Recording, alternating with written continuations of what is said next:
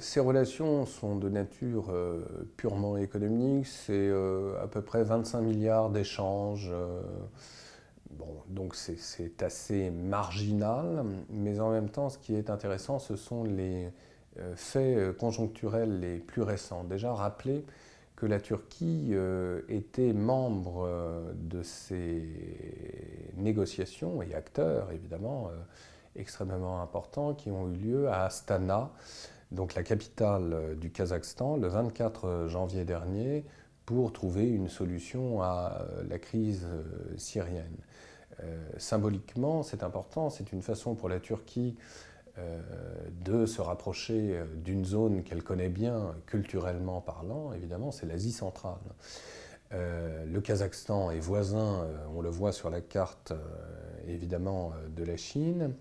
Euh, et donc toute cette région de l'Asie centrale semble de nouveau susciter un intérêt euh, du dirigeant Erdogan, du président turc.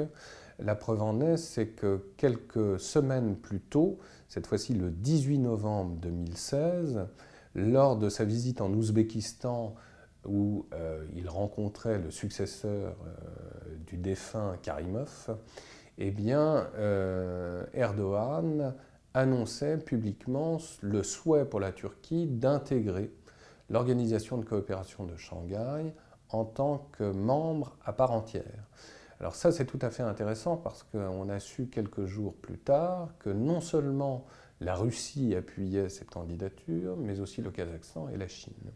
Donc tout cela, évidemment, est plus ou moins euh, lié, mais rappelons que l'Organisation de coopération de Shanghai est la deuxième organisation du monde après l'ONU d'un point de vue de ce qu'elle représente, hein, c'est-à-dire que euh, c'est près de 45% euh, de euh, la surface de l'Eurasie de par l'ensemble de ses membres, de par les ressources également minières et en hydrocarbures que tout cela représente.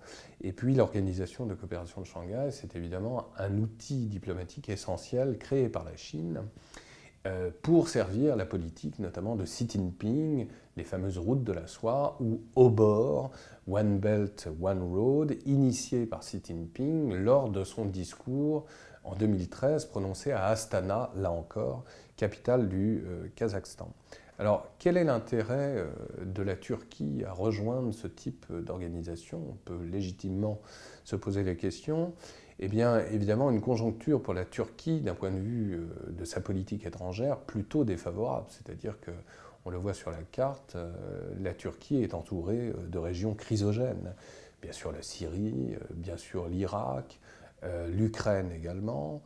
Euh, l'Iran qui euh, finalement euh, n'a plus besoin de la médiation turque comme c'était le cas dans le passé pour entrer en contact avec les Occidentaux. Bref, la Turquie est dangereusement isolée. Et donc pour se désenclaver, eh bien, il reste une opportunité à jouer, semble-t-il, c'est le corridor central des routes de la soie, comprenons donc euh, l'Azerbaïdjan, mais aussi les anciennes républiques soviétiques de l'Asie centrale. Et donc intégrer l'Organisation de coopération de Shanghai, c'est évidemment nouer des relations privilégiées avec l'ensemble de ces pays, mais aussi avec la Chine, qui elle-même a besoin de ces débouchés au nom de cette politique dite route de la soie. Donc, est-ce que la Turquie sera un partenaire privilégié à terme par la Chine? Personnellement, je ne le crois pas. En revanche, une chose est certaine, c'est que la Turquie comme la Chine, mais aussi la Russie, peuvent s'entendre euh, sur un terrain euh, commun, celui de la lutte, évidemment, de ces trois États contre le terrorisme international. Parce que la Turquie est directement concernée, euh, dans une moindre mesure la Russie, mais aussi la Chine. C'est-à-dire que toute la région de l'Asie centrale, on en a maintes et maintes fois parlé, va être très certainement impacté évidemment par euh, la suite euh, que les événements vont donner à l'anéantissement de Daesh. C'est-à-dire qu'il y aura des avatars de Daesh dans la région et donc la Turquie a besoin euh, de partenaires de ce point de vue-là.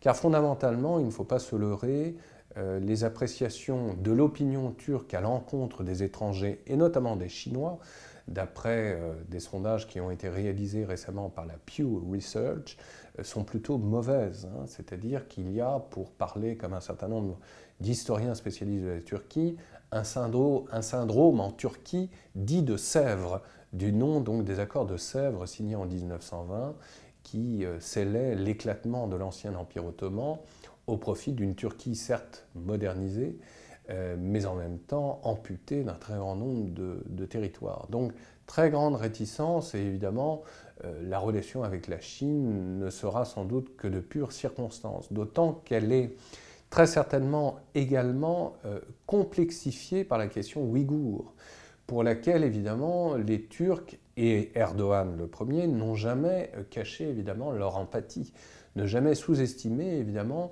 cette relation profonde et particulière euh, qu'a l'ensemble du monde turcophone vis-à-vis des Ouïghours, considérés à juste titre comme étant les dépositaires euh, d'une certaine forme d'aura culturelle et d'ancienneté culturelle dans l'ensemble du monde turc. Hein.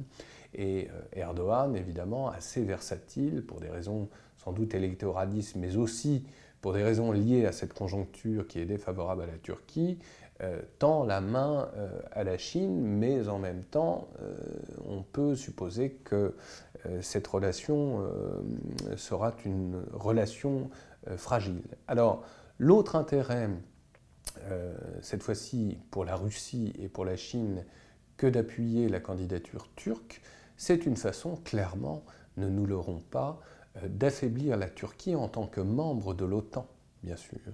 Et euh, il y a des signes précurseurs à, ce souhait, à cette stratégie développée à la fois par Moscou et par Pékin. Euh, c'est euh, la vente pour laquelle, évidemment, Ankara, au dernier moment, a dénoncé le contrat, mais le projet de vente qui avait commencé à être officialisé déjà en 2013, on s'en souvient, on avait fait une émission à ce sujet, d'une batterie de missiles de fabrication chinoise dérivés des S-300 russes euh, vendus par la Chine à la Turquie. Et euh, finalement, sous la pression des États-Unis, Ankara euh, avait dénoncé ce contrat en 2015. Mais ça veut dire qu'on a là à faire, si l'on reconstitue rétrospectivement la chaîne des événements, on a une stratégie déjà sur le long terme, c'est-à-dire aussi bien Moscou que Pékin cherchent en définitive, à mes yeux, à utiliser la Turquie euh, comme étant le maillon faible de l'OTAN pour casser justement la solidarité entre les Occidentaux. Hein. Donc c'est tout à fait intéressant de voir que la Turquie, finalement, à son corps défendant, devient une sorte d'idiot utile euh, pour les intérêts russes d'abord, bien sûr, par rapport au Proche-Orient, mais aussi pour la Chine, qui elle-même, finalement, peut-être un jour utilisera davantage la médiation turque euh, pour se passer euh, de la médiation russe aussi. Ce n'est pas impossible, parce que ce qui entrave ces routes de la soie et ce projet initié par Xi Jinping, c'est évidemment la crise ukrainienne, mais aussi euh, l'ambivalence euh, de la Russie et donc créer une sorte de corridor, corridor central et sécurisé à la hauteur de l'Asie centrale qui relierait les deux pôles de l'Eurasie qui vont du détroit de Bosphore à la Chine jusqu'à Shanghai, en définitive, c'est peut-être l'objectif eurasien initié par Pékin.